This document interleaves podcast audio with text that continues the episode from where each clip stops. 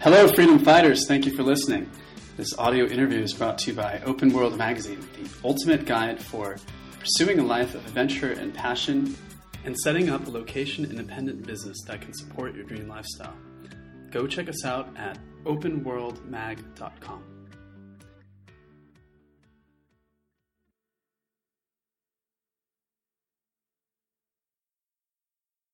Hello, welcome to another episode of the Open World Podcast. I'm your host, Danny Flood. To say goodbye to your first business after 10 years of blood, sweat, and tears is gut wrenching. Today's guest found himself heartbroken, unemployed, and worst of all, had slipped into a scarcity mindset. He could have easily slipped into a downward spiral, as so many might have in this situation, but he bounced back. He turned to consulting to get by, hired a business coach, and leveraged the skills he already had to create a multiple six figure business in just 106 days.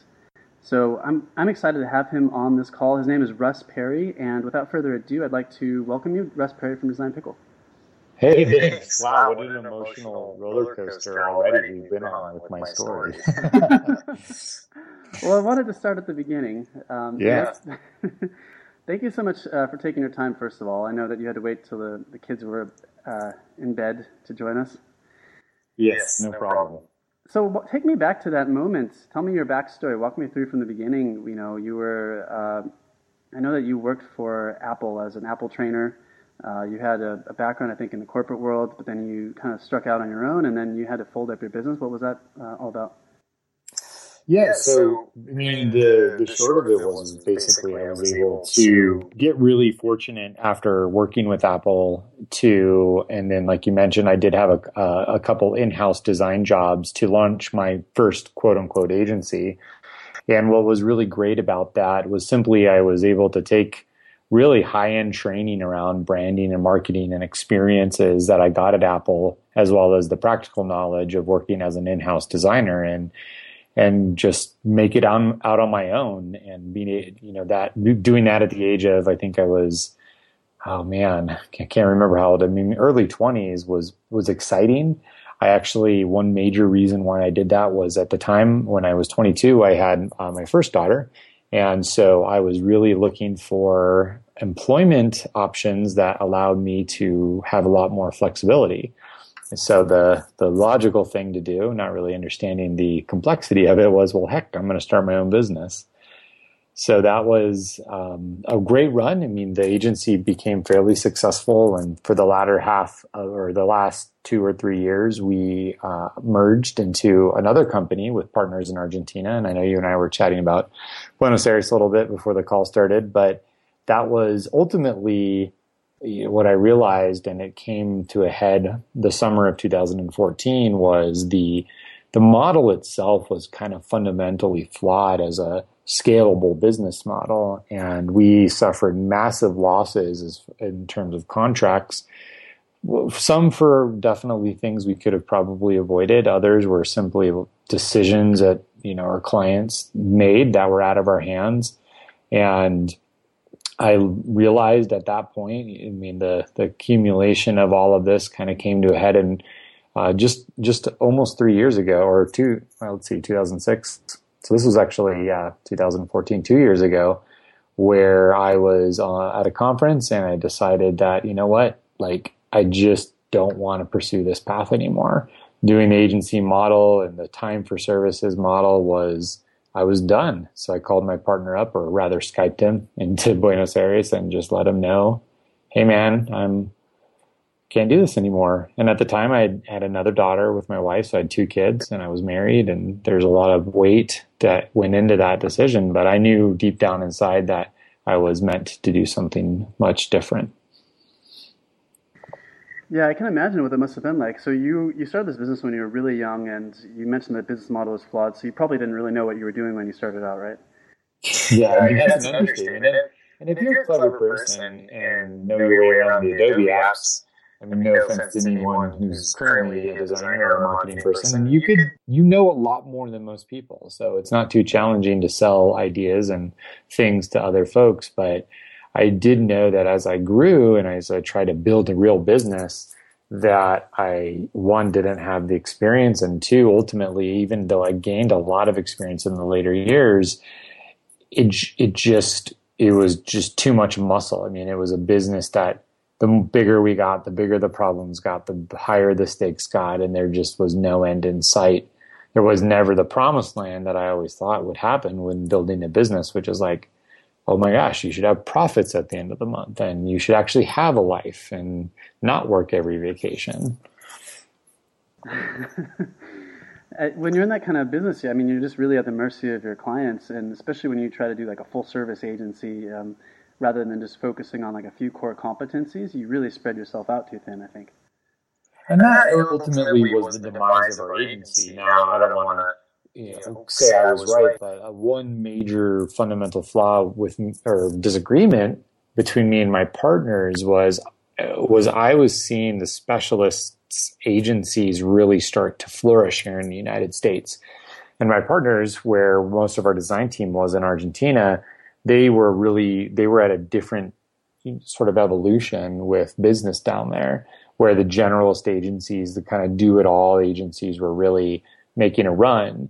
And for anyone familiar with the industry, that was about that was like the late '90s and 2000s for for here in the United States. So they're about almost a, a decade behind as far as business cycles are concerned. So we just had this really almost like a stalemate where I was saying, look, look, we need to specialize. And finally, I won to a certain extent, and we started to resell HubSpot, uh, the marketing automation tool. And that was like selling that was the easiest thing in the world to sell. I mean, HubSpot makes you anyone tomorrow could become a HubSpot reseller and they they'll make you successful.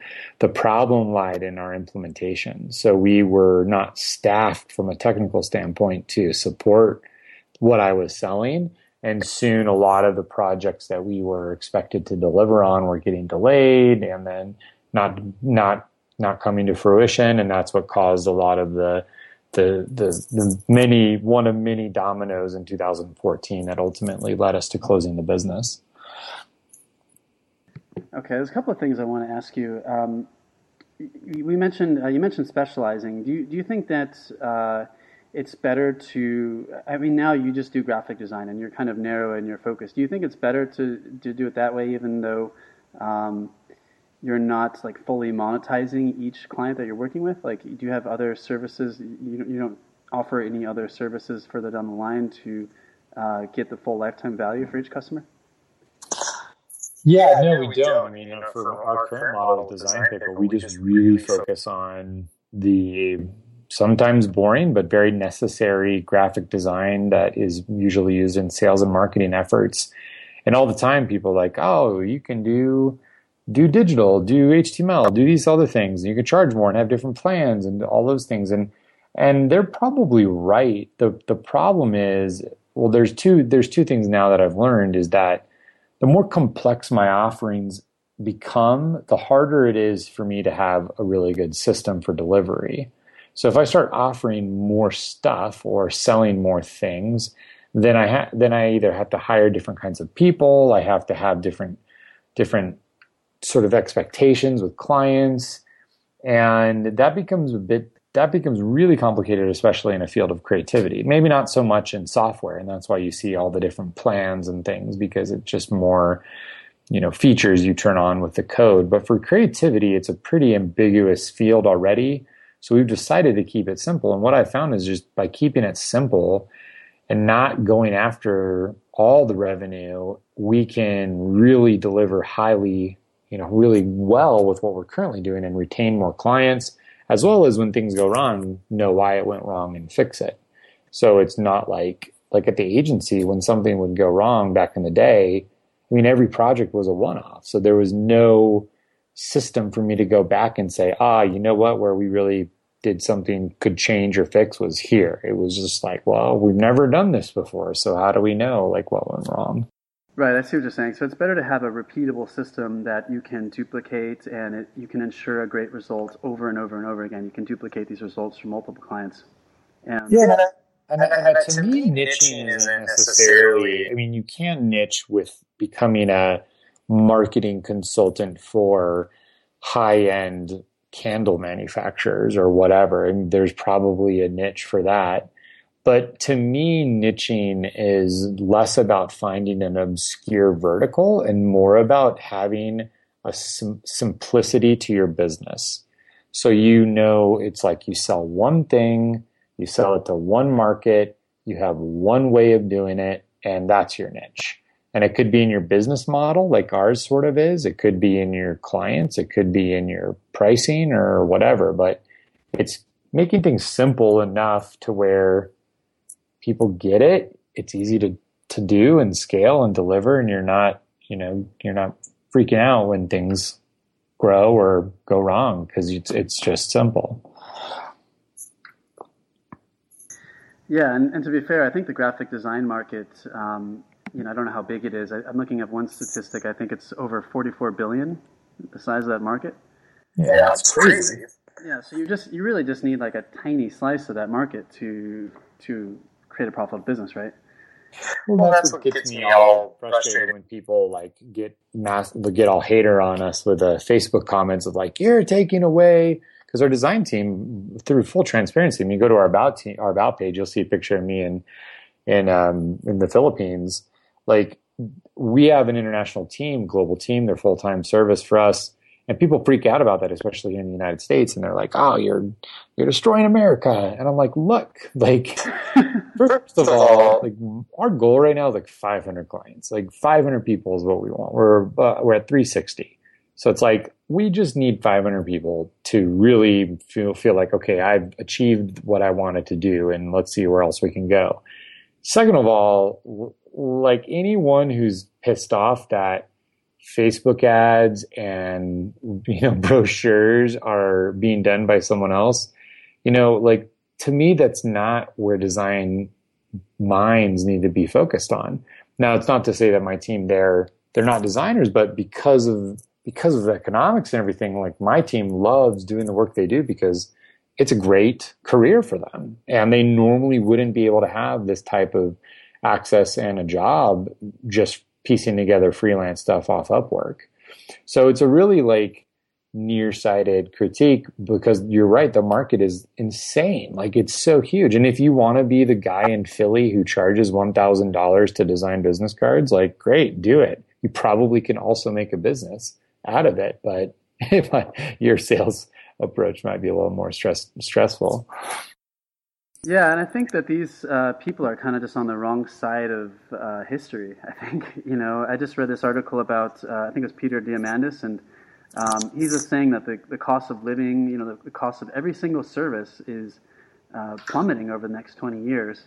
You know, he talks about food, he talks about robotics taking jobs, um, you know, all the, all the things that we enjoy that we take for granted today, um, you know, cost like 10 times more 40 years ago and it's it's going to continue to change. And so, you know, these people who are complaining, you know, saying that oh, I need to protect my rates, or you know, a business card should be worth a thousand dollars. Um, I think they're just jealous, maybe, you know, because you're you're innovative, you're innovating, um, creating a new business model for the future. And, well, and, and, and I, would love, to hire people. Like, like here's, here's the thing: thing is, for every shift in the economy, and I, I, I, I actually wrote an article inspired by a lot of Peter's work called the you know it's on Medium, and it's like like it's like industry shift, and the design industry is just one of many industries shifting, and it's not that it's going away. It's just that look, if you want to maintain a level of living like you do in the United States, pursuing a design job that's focused on banner ads may not be the wisest move. Not to say it's not possible, but you might want to be looking at other other fields like UI UX or branding strategies or other things that are newer or more um, in line with you know the the educational system here that you can deliver on more. And it's no different than like, look, if you want to start a t-shirt company and hand sewing your shirts, I'm sure you can do it. It's gonna it's to take you like you're to have to sell these suckers for 1500 bucks a pop if you really want to make a living uh, with the amount of time it's going to take you to make everyone, but you know like or you can buy a shirt at h&m for eight bucks and like focus on some other field of creativity or or clothing design So a lot of a lot of people, especially designers, are kind of stuck uh, in the past, like past way of doing things, right? I think that um, I remember when I was because I had a degree from the Art Institute. I didn't study graphic design; I studied advertising, and um, I really just feel like our instructors were kind of you know teaching us the old way of doing things, like preparing us for Madison Avenue style jobs, and uh, you know you hit the ground running in the real world, and it's it's just totally different. You know, as soon as I got out of school, I was learning like SEO and pay per click and uh, you know YouTube video marketing, all this stuff that they didn't teach us in school, and um, and I just found like a lot of I felt like a lot of my peers were trying to you know go the safe route. They were trying to to do what worked in the past. You know whether it was uh, screen printing T-shirts or uh, trying to get an internship and getting like a nine dollar an hour job at some publishing agency, stuff like this. Yeah, yeah and, it's, and, and, and, you know what? Like if you look at the global economy, this is this is what happens, and new markets open up when when they really really with technology and access I mean, you look at the 2000s is when when the the big juggernaut sites, um, you know, like Elance and uh, formerly Odesk and now Upwork, like those came online, and all of a sudden you're getting you can just connect with someone anywhere in the world. You're gonna you're gonna be feeling the pressures of those people to deliver the same services that that you were taught in whatever school. Now, you know, there's definitely cultural differences. There's definitely a lot of other factors, like you know, the, like being able to meet with someone face to face has its advantages. So you know, there'll there'll always be variants that of of careers that remain. But like printing, I think is a perfect example because it's it's a technology one. So a lot of people, it's a little bit easier to wrap your head around. But the guy who is doing typesetting and you know press checks is like re- he can he can still do that to a certain extent but if he doesn't know how to run a digital press or use a broke print broker to get super cheap pricing he's not going to be able to stay in business long and it has nothing to do with the sanctity of his industry it just has to do with the fact that the consumers are realizing they have different options and they're going to choose with the with their dollars Right. So I think one of the best things you can do is, um, well, one, just don't even pay attention to what your competition is doing, unless it's unless, unless they're doing well, you know. But why would you want to go into Odesk, you know, and set your rate at uh, six dollars an hour like everybody else? Uh, you know, why don't you try to find some kind of competitive advantage or get really close to your market? You know, uh, have a lot of conversations with uh, people you want to work with, try to establish those relationships, and you know, relationships, the right relationships. I mean, people can't usually come along and steal them. You know, as long as you're keeping those relationships. Yeah. And learning how to run a great business. Like, that's what is missing from a lot of people, especially in design. In fact, it's what keeps us in business is there's so many great designers that suck at running a business. So like you could be the best person in the design world with the best portfolio. And if you are a poor communicator and you don't know how to manage a client and you don't know how to do your books and you don't know how to price your stuff correctly, it doesn't matter. You're going to go out of business and you're going to have a job at a, a an agent's crappy agency that has beer carts on Friday. But like like if you can run a rock solid business and you're really good and you really deliver on what you promise or over deliver on what you promise, you can charge exorbitant fees because that's what's lacking in the marketplace. It's not lacking design talent, it's lacking good business people that are like good to work with and reliable and run a good operation. And people are willing to pay a premium for that. Right. So, Russ, you, you said that you have to know how to run a business. Um, it took you 10 years to learn how to run a business. yeah. So, it's, not, as easy. I mean, yeah. So, can we short circuit this process a little bit, or does everyone have to like spend 10 years of flailing around? Um, you know, I honestly was, I mean, experience is, is there's no substitute for it. Um, there is no substitute for experience. If, if it's appropriate, I actually, no joke, just launched a course, a new course around this topic, but I, you know, I'm not here to sling my stuff. I can mention it later on if you want, but you know, experience is huge. And then, and then you can, you can buy experience. You can learn from others. You can, you can get into positions where you are, um, either in communities uh, like one's one's you know like the dynamite circle and things like that or you can just frankly go and work for other people and suck it up uh, i i personally like to learn from others and one reason why I keep things simple is so that it's an easier business to run. So it doesn't require as much experience. Now it's a bit of a chicken or the egg because I only know that after trying to run a really complex business for eight years. So maybe your listeners can just trust me on this one and not have to go through the same experiences that I've, I've had. So take me back to where we, where you were um, when you got out of this business after ten years. You know, maybe you had a, I think you had a falling out with your partners. Is that right? You know, actually, we, do falling out really as like a negative connotation. Um, like I I pulled the trigger on it, but my partner is a really smart guy. He kind of knew I was already looking to leave, uh, but we did it really amicably. Like we're still friends to this day, and I think he's still trying to do something with the agency stuff here in the United States. But um, but where I was at was like defeat. I mean, it was just it sucks. Admitting that what you worked so hard on isn't working or it didn't work. And now you're put in a position where you have to start from zero.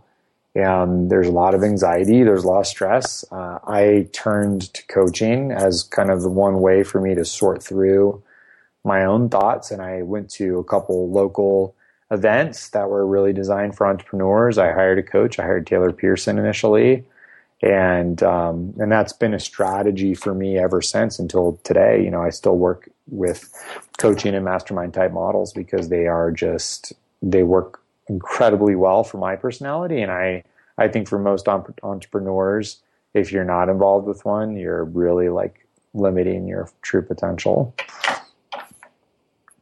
Well, what I really like is that you remained uh, proactive. You know, even though you were back at square one, you still knew that um, you know you were still getting a coach, you were still getting mentors, you were still joining groups. Um, you knew that it was just temporary and that you were going to bounce back. That's what I really like about that. Did you ever feel like that you? Because uh, I know you're writing a book also that, about uh, struggling with substances and stuff like this. Did you ever feel like um, I don't know? Did you ever feel like like you would have to go back to a job, or did you ever feel like the situation was hopeless? You know, in 2014, no. However, I'd already been sober for over a year, and um, and from alcohol and substances and stuff. I don't know if I'd have the same answer had I not gotten sober, because that that cleared my mind up quite a bit, and I was able, like, like when you're sedating, whatever form it is, whether it's with substances or porn or whatever, like you're living in an altered reality, frankly. Like there's a different reality. So, um, luckily I was way past that and I was on a strong enough foundation to say like, look, I want to, I'm a creator. I know that's who I am and it's in my DNA. I need to have confidence in that, but I also need to allow the universe to unfold, if you will, and God's plan to come through so that's why I, I leaned towards consulting right after the business closed because I knew I knew it wasn't the end all solution for me, but it gave me a really nice runway to be able to go down a path of self exploration to try to figure out what I wanted to do. And so often, I think in these points of transitions in life, you your next decision has to be made so quickly you really are kind of forced into it. And and um, that was not my case. So i luckily enough was able to work with some coaching read some books do this do that. And before i knew it i was like aha i think i have this concept in my mind. And uh, and that was design pickle. Kind of kind of like a deloading phase where you just kind of break away from your usual routine and just kind of see what what comes your way, right? Yeah, yeah and, and, I think to be clear clear headed, you know, you may or may not people in the audience may not have substance abuse problems, but I kind of highly recommend if anyone's going through that, whether it's personally in a relationship or with a with a business or a partner or whatever, like stay away from substances altogether, at least for the time being, while you're managing it, because you you know, the clearer your deck is to be able to process everything, the more likely what comes up next is true and authentic to you and not just a reaction or a, you know, a hazily induced decision that you will regret later. Um, you mentioned living in an altered reality, and you mentioned alcohol, and you mentioned porn. And I remember my friend uh, Craig Clemens wrote an article uh, about how he he was really successful in his 20s, and then he felt like he stuck a, hit a rut. And the first, he wrote this article, "How to Increase Your Income by 10 Times in Four Years." And the first, the very first one was stop watching porn. number two, yeah. Yeah. I've never been a porn guy. I think. I mean, I guess for better or for worse, but it's like for me, like anything, like yeah, whatever. That was like, and, and I think about for me the alcohol. It's like all the hungover days, all of the late starts, all of the nights where I'm out and not getting sleep, and then the productivity levels. Like I took a really scientific like evaluation after I stopped drinking, and I was like, crap. Had I done this a little bit sooner, I'd probably be in a much different place in my life. Yeah, so it really starts with mindset, doesn't it? How do you, um, you know, do you have exercises for choosing what you, for deciding what you choose to focus on? Like, do you see a bottle of alcohol and you're like, I don't want to put that poison in my body, or, um, you know, like I know that people yeah. will, will, frame it that way, like smokers, for example. Like, I never want to put that cancer stick uh, between my lips again. you, know, know, thankfully, I was, you know, I probably have it way easier, and I don't just know if it's my personality type or not, but I'd always flirted with quitting drinking in years you know, for years, and it would always be usually after a really hard night and feeling the effects the next day. You're like, oh, I'm never going to do that again. But when I made the decision in October 2013, there was no real bottoming out phase. It was more like awareness of how this was going to affect me in five years and 10 years and my family and the risks I was taking, even having a few drinks and driving and you know I live in Scottsdale, Arizona, and you get a DUI and it's like you go to jail and prison. I mean, there's a lot of impact. Whether or not you agree with the consequences, it's what it is. So when I made that decision, it was like I really, I mean, that's it was decided. It was like a switch, literally. Um, I did go test out some support groups like Alcoholics Anonymous, as well as a Christian one that called Celebrate Recovery. They were frankly depressing and I stopped going after a while because I was like, well, I'm, you know, just, I'm, I don't feel like I'm that bad, but, uh, yeah, I guess I, I did have a problem. And, um, and I fueled now. And, and what I did realize, because there was a connection for me, it was a lot about stress relief. So I've replaced that with, um, cleaner eating and and you know less you know like no processed foods and usually do paleo a lot as well as exercise. Um, meditation is i mean i meditate 20 minutes a day pretty religiously. And those are the things that i've now replaced my you know stress management tools with. And you know i've I've been in the heat of drinking mecca. Like I've been to bachelor parties since I've stopped drinking in Las Vegas with craziness going on around me, and it's not even an issue. Like it doesn't even bother me. Do you feel like you have a strong why that's like a, keeping you away from alcohol and keeping you focused on these healthy things like a uh, paleo and meditation and yoga? I mean, do you have a source of motivation? Is it your family? What would you say it is?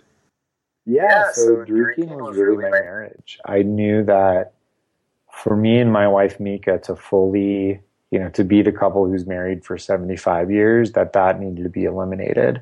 And it's not that she wasn't tolerant of it, but I did know that there was enough stress around the topic that I could never fully, you know, we could never fully trust each other and I couldn't fully trust myself with that so that was one, that was my primary reason, and then and then that that is then my family, and uh, anecdotally, I actually read a a really well written memoir of my grandmother's life on my mom on my dad's side, excuse me, that she had written, and when she passed away.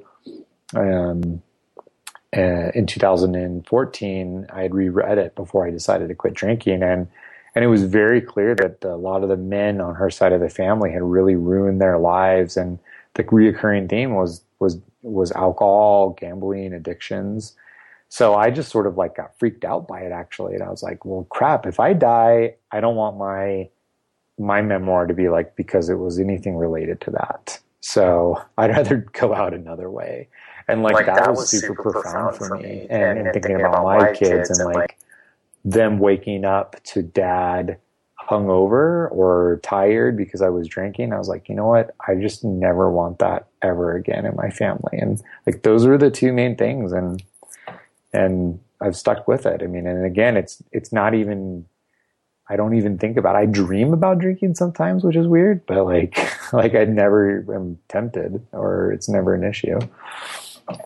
Well, I really like how you um, you saw your uh, what is your grandparents? You said the men in your family, like um, your grandfather. My, yeah, my mom's side. Yeah. Okay, you saw that, and then you you were like, um, okay, that's not going to be me. And it reminds me of the story that I read in uh, "Awaken the Giant Within" by Tony Robbins.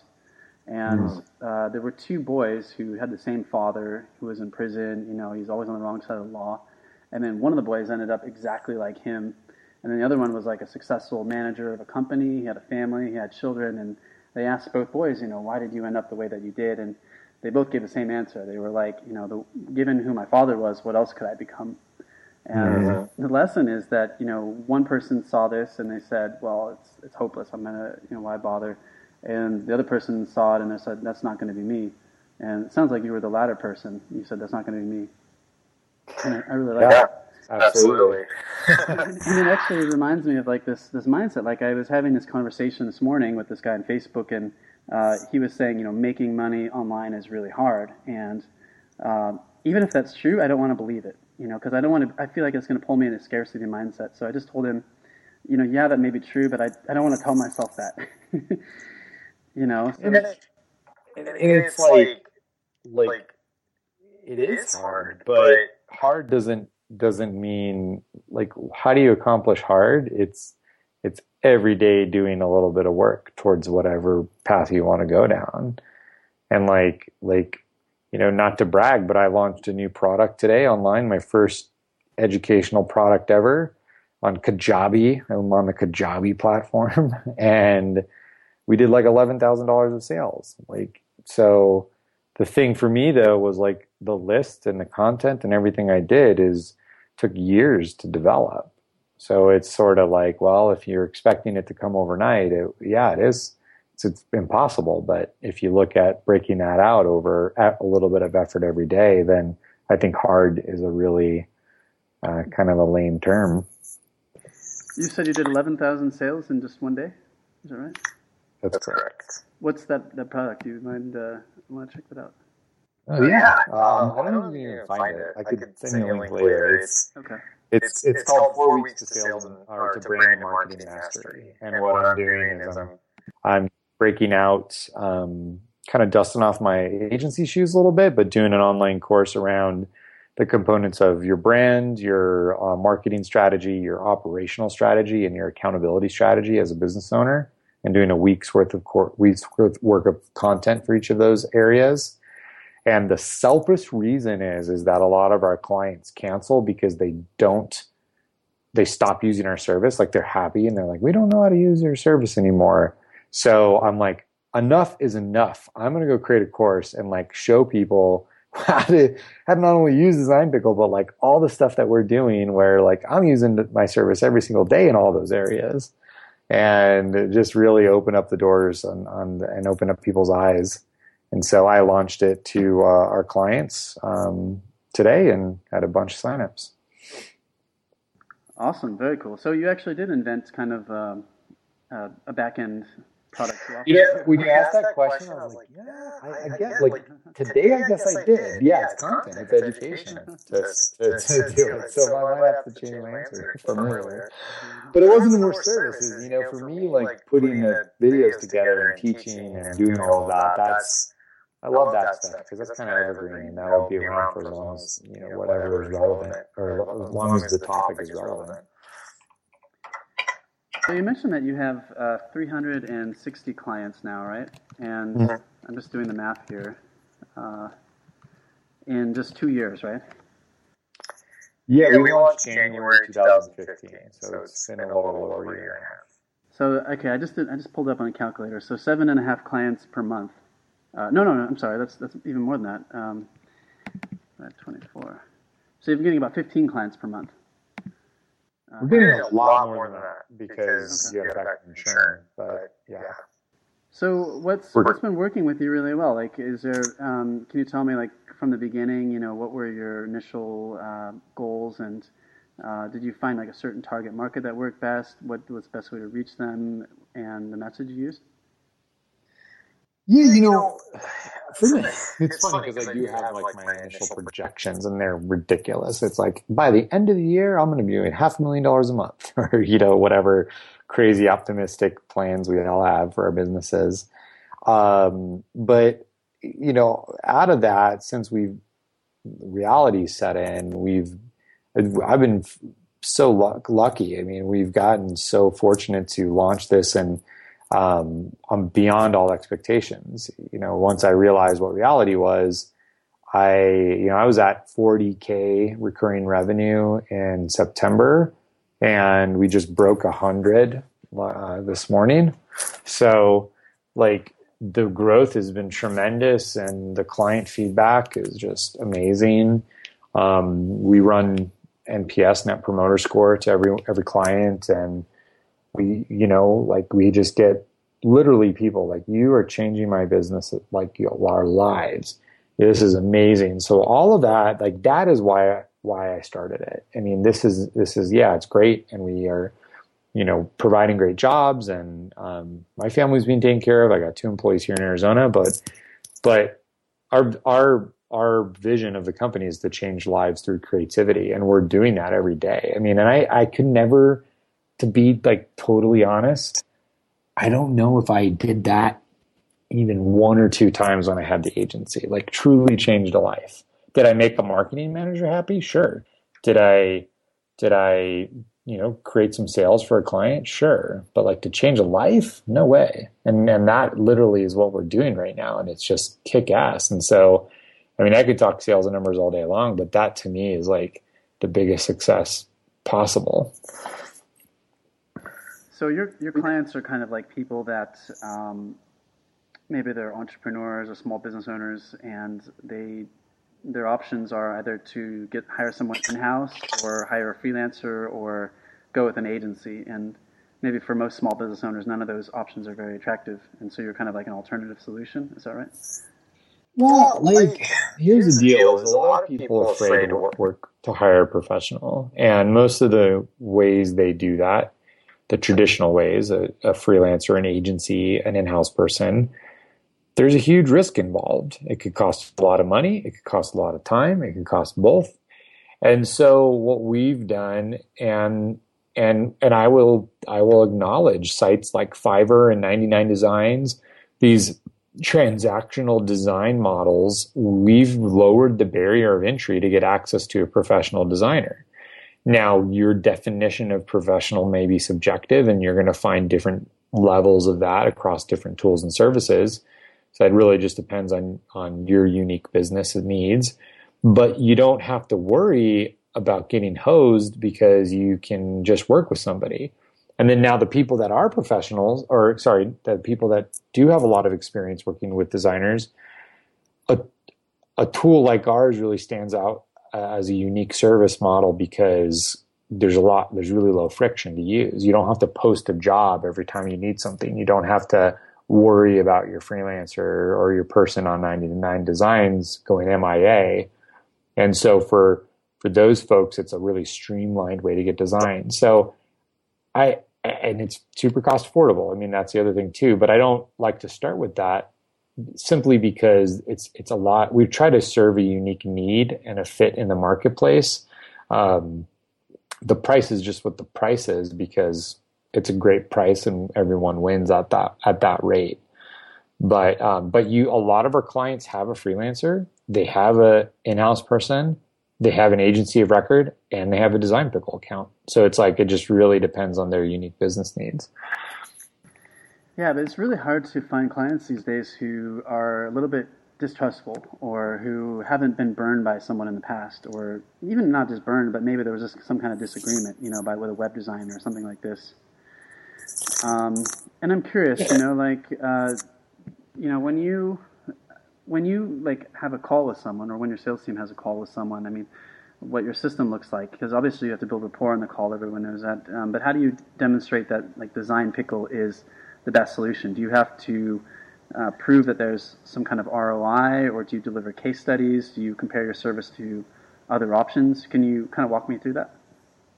Dude, it's super, super simple. simple. First, First of all, I hate having sales calls because anyone who wants a sales call with us already is red flag. It's like it's like if your if your needs are so complicated, you need to talk about them. Then and then we may not be a good fit. I just tell everyone to try the service. It's it's it's guaranteed the first two weeks. So once you're once you're on board and you have access to our tool, or your designer and you're connected with them, then you can just use it however you want for the first two weeks. And I tell them like, look, either it's a fit. You have one of two reactions when you use Design Pickle in our service. And I feel like like this could be the case with any service provider. So for anyone, whether it's Design Pickle or freelancer or anyone, especially with design, all you need is two weeks.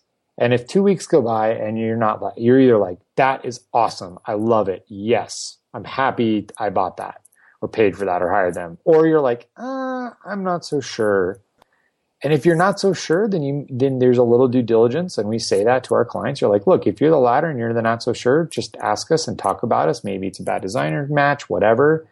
But then in that case, if we if it's not a fit, it's not a fit, and you get refunded. Now we have the luxury of doing that. I don't know how well your freelancer would take to that model. I don't think they want to give your money back or not you not pay them. So I'm not suggesting you do that, but I'm just saying for us in the sales process, I just say try it. Like there's no like our service is email based. So like a demo is me opening up an email and like typing out things and hitting send. Like, there you go. Here there's the demo. So it's a little it's a lame demo. I, just, want, people, to try it, and, and, and, and everyone's use case is totally unique because ultimately, here's the thing: the success of a of you working with Design Pickle or any designer ultimately depends on your ability to know what you want. So if you have clear vision, you can work with any tool. If you suck and you don't know what's going on, sorry, suck is a harsh term, but if it's late here in Arizona, I'm getting a little tired. If you aren't clear and don't know what you want, you're going to have to go through a lot more work to get to that end result. And a tool like ours may not be a good fit. You may want someone who you can meet with at a coffee shop every day and like talk for an hour about what you want because that's going to be more effective for you. Very interesting. So the the strategy that works for you is kind of a different approach than what I've um, heard from people and uh, what I've tried myself. Um, I just know, like you know, and I'm sure this is probably true of you too in the early days. Um, when I'm, you know, I'm doing a productized service too, which is kind of like a side business. It's called Productive Panda for social media, and my goal right now is just to book as many like uh, calls with leads as I can, just because I'm kind of really learning as much as I can. I really want to know how I can make the service better for people. Um, and you never know like what these relationships might might come what com- might come of these relationships. And I'm really just trying to establish strong relationships that will be my initial client base and that will be strong and stable. And I was reading uh, this weekend. I was reading the Ultimate Sales Machine by. Uh, have you read that book, Chet Holmes? Yeah, yeah, yeah. A, long, long time ago, actually. I have it on the bookshelf. That was a great book. Yeah, so he's got this. Um, he's got this concept we call the stadium pitch, and he says, um, I think he has a diagram where he says, you know, like 7% of people are ready to buy now. Um, you know, 30% don't know that they need it now.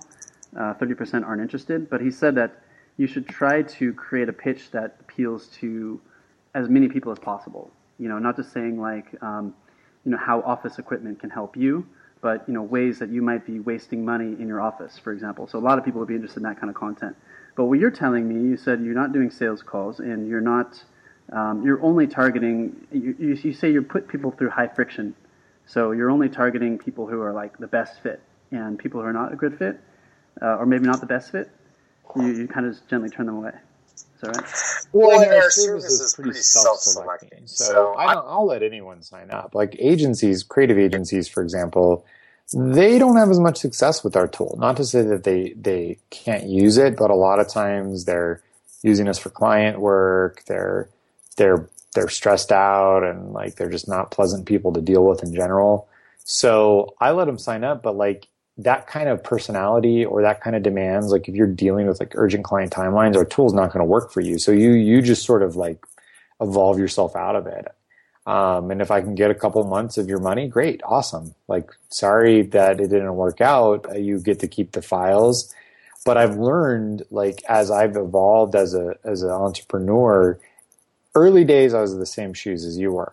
Every single person I'd tried, I mean, it was like anything you need, I'd meet for coffee, for local people, whatever.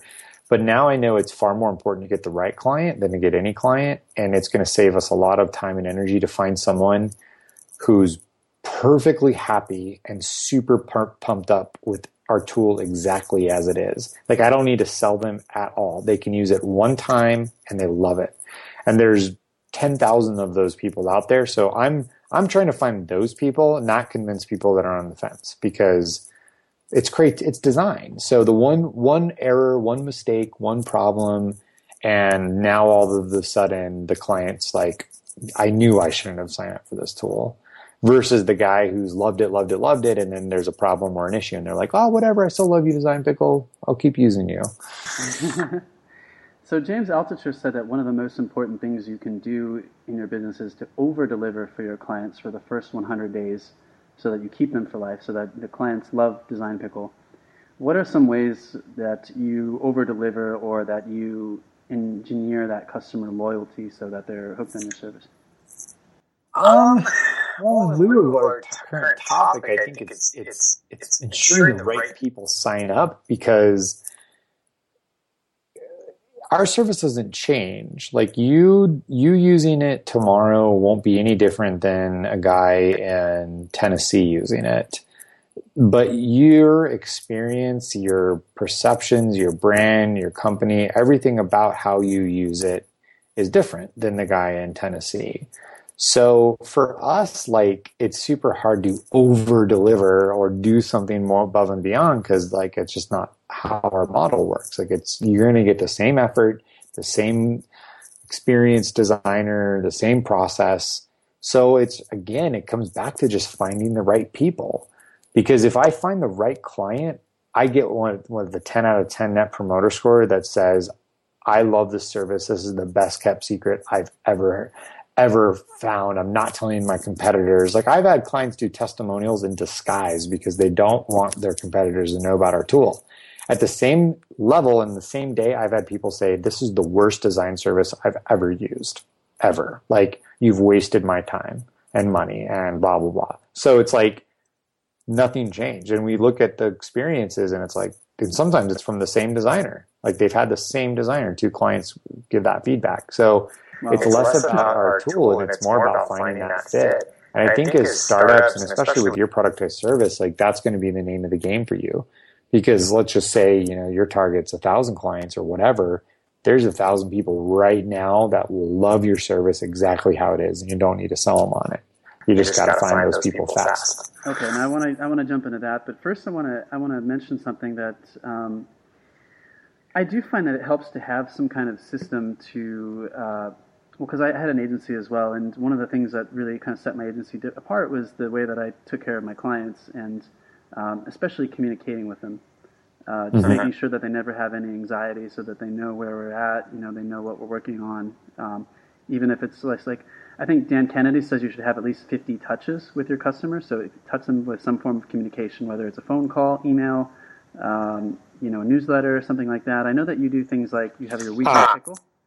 I, okay, okay, actually, I, I, now have a good answer to your question. Okay. it's, it's how we use our technology. So if you ask what of our what of our what's our special things that we do, it is we have an insane level of communication with our clients from the moment you submit a request to where it's at in the pipeline to the status of it in the in your software dashboard that we custom developed and like you know everything the the designer works every day you're in contact. We have managers. We have a ton of team around the designer, and no other. You know, you don't get that experience with the freelancer. Sometimes, Sometimes you're wondering, just like, where did, did they even get my email? Like, like I don't even know. know. So that is that's going to be our like wow difference, I have to say. So tell me a little more about this because this was one of our questions from one of our listeners uh, that she wanted to ask you, Russ, from Cornelia in, in Austria. And she says, I work 16 hours a day. I get tons of emails from my clients every day. How do you handle that? She says, I spend half my day delegating and writing emails. I'm asking myself, how can I manage that if I get more clients? And how do you organize the communication with the communication structure within the company? Yes. so the massive trick that I learned, and I will probably at some point do a whole course and teach everyone how to do this. And it started with my consulting because that's how my consulting got when I was when I left the agency. I was a one man show. I was consulting all these clients and consulting was like basically me running a one man agency. I just was like, Hey, who needs a marketing guy? I'll do this and I'll do this. You need business cards? Cool. Yeah, I'll do it. So I put everybody on a ticketing system. Everybody got onto a ticketing system where they can just email the ticketing email address. And the time we were using Zendesk and that kept everything super organized. And it was like super easy for me to manage higher volumes of communication as well as assign due dates and do all of that. And I, and I would say any creative firm that's small should ditch their project management system and use a ticketing system. It is like the game changing thing that no one really thinks about. But every massive call center, every massive IT operation, every, every place that deals with volume uses them for a reason. And for whatever reasons, the creative agency hasn't adopted it. So that's what we use internally to manage 200 plus requests a day currently. And if you were just a small operation, it could really streamline that process. That's like a really tactical thing. I mean, there's like, I don't, I don't want to, I don't know the business or the clients or whatever, but my gut is you're just trying to do too much too. Like you're, you're selling too many things. So I would cut, cut whatever it is you're selling in half and double the prices on the things that remain and you're, you know, whatever you're best at. So the next part of this question is, um, I think with a lot of graphic designers, a lot of freelancers, you know, people trading their time for dollars is that they, want to they'll take any work that they can get you know anyone that's offering money you know whether they have some kind of request they're not going to turn away business but you obviously turn away a lot of business and part of that is you've been able to generate a lot of leads. I mean to get to 360 clients and i'm looking at this case study you spent just over 4500 on facebook ads you generated 496 leads and almost 6000 in monthly recurring revenue uh, and you got 30 paying customers out of this almost 500 leads. Can you, you know, can you walk me through this process? Because this is something that a lot of people aren't doing, not able to get this this kind of volume. I mean, I'll, yeah, I'll walk you through my process, but honestly, I don't know. It's not going to be too revolutionary. Here's the deal. So I was working with a business coach of mine, and I was complaining about Facebook ads. And I was like, I think we can do great with Facebook ads. And I was like, I'm going to hire somebody. And he's like, hang on, buddy. How, before you hire anybody, how the heck are you going to manage them? You don't know anything about Facebook ads. So how could you know if they're doing good or not? And so I went on to Udemy and took a $25 Facebook ad course. It was like like insane. It's like 25 bucks and you get like a million hours of Facebook ad training. And I like literally know now an incredible amount about Facebook. And then I was able to work with um, hire people to do it and do it well and know whether or not it was working or not and be able to hold them really accountable. And that's like my strategy is I learned it first. I did it for myself for a while. I like stayed up super late and took these courses and figured it out and learned the power editor and, and, um, and then I was able to, to, to, to find someone at the time. It was this really awesome, um, younger guy named Vincent and he was, you know, what I could afford and he started doing it and then I kind of outgrew him I did it for myself for a while, and then um, actually just a few months ago hired an agency here in Arizona to manage the whole paid strategy. But like I knew that money was well invested because I, I I can hold them accountable. I know what it is they're doing. So that that was my strategy. Okay, very cool. And you you brought up a great point there where you said that um, you have to know what you're doing first before you delegate it. Otherwise, you can't tell whether you're getting any results or not and that's a big mistake a lot of people will do is they they'll find someone like for $150 a month or something like this to manage their marketing, but they have no idea what they're doing. Exactly. Yeah, yeah exactly. Yeah. Well, awesome, Russ. Thank you so much for letting me ask you all these questions for the last hour and picking your brain here. yeah, no problem. Um, we talked about a lot of stuff it's, been, good. I mean, it's, it's, it's I'm starting a little like muted and stuff. This has been fantastic. And, you know, like the biggest, the biggest thing for me and, and really sitting where I'm at today is it all comes around the ability to, um, you know, to make decisions quickly and to learn from those decisions as, as like generic as that and vanilla as that advice is, it's like truly been game changing for us as a startup. And then being, and then having a simple business model, like knowing when I make decision A, what impact it has and being able to like pivot and, and, you know, double down on the stuff that works, eliminate the stuff that doesn't. I think that's really been the, the two big factors of getting to where we're at. Yeah, that's great advice. And you know, making decisions quickly and easily. And I find that also routinizing things. Or did I say that right? Routinizing things, um, so that you don't have to make so many decisions. Is, yeah, is really key. Like even like Steve Jobs, for example, like he wears the same clothes. Or he used to wear the same clothes every day. You know, eat the same foods every day, just so that you can don't stress so much. You know, just make it really simple. Yeah, absolutely. absolutely. And, and it's funny you mentioned that because right now we're black every day. I've always loved black, but then I like just was like, I hate wearing other clothes. So I bought a bunch of design pickle gear and like athletic workout shorts and some pants from H and M, and I wear black every day. My wife hates it, but I love it, and it like just like simplifies my life. So doing as much of that as possible. Cannot recommend more. Well, remind her that you know Steve Jobs used to wear a black T-shirt with jeans. You know, dude. I remind her every day, and she's like, "You're not Steve Jobs. Show me Steve Jobs' success, and you can look like a golf adult, adult golf kid as much as you want." oh, that's she calls. She calls me golf, and I wear all black. so, congratulations on your success, Russ. What would you say your lifestyle is like now? Would you say that you have a lifestyle business? And I know that you've um, you had some goals that you set for yourself when you created this business as far as how you wanted your life to look like. Do you feel that you've achieved that? Yeah, yeah definitely. And I think the biggest thing is like I, have really come into the fact that I have a lifestyle business. But I mean, I work. I mean, it's almost ten o'clock, and I got to go up at four a.m. to get the day going tomorrow. But it's not a. It's not easy. It's not simple. But I've. It's totally integrated, and it's something that I that I um, I knew this was the life I wanted before I started Design Pickle, and so this was really this is the outcome of being really clear about those sort of non-negotiables, and then creating a business around it, which for, I was fortunate enough to do over the last few years. Well, part of this business, uh, creating this business for you, was being able to do things like travel. Uh, I know you wanted to spend summer in Japan and Italy. Have you been able to take on some of those lifestyle goals as well? Yeah, yeah we, we, just, got, got, done with five weeks in uh, uh Southern California, Dana Point, which was kind of a, a test for us. We have an eight month old, so we couldn't fly too far just in case. But I think in a couple of years we'll go uh, uh abroad with our summer trips and, and knock out that Japan one. I would hopefully soon before 2020. Very cool. Yeah, I see uh, more and more people traveling with kids and with families these days, so it's, it's definitely possible. Yeah, I mean, that three is a little much, and especially if you're like they can't even move or walk or talk or communicate. So we'll yeah. probably, probably, keep stateside for another year or two, and then start going abroad. Well, thank you so much, Russ, and best of luck to you. It's been really great. If someone wants to get more information from you, if, if there's like a newsletter that you have that people should sign up for, what do you recommend?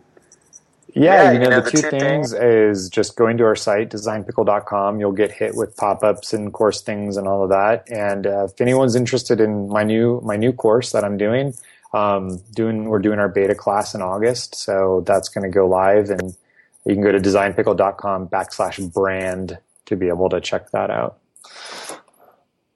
Okay, and who's who's a great uh, fit for that? Honestly, it's it's going to be um, anyone who's running a running a business, and it could be a big business, a small business. It's going to be covering a lot of the details of d- the inner workings of Design Pickle. So, like how our operations run, the systems, the documentations, how the brand works, how our marketing strategy works. And then we'll have live components too, like calls and webinars to kind of unpack those ideas and customize them for, for the class. It's four weeks to brand and marketing mastery from University. All right, so. thank you so much. I know it's late there. I don't want to hold you up any longer. Hey, no problem, Danny. Hey, I love this. This was a really great, great, great interview. Thanks for having me. Appreciate it. I really enjoyed it. Thank you. All right, take care.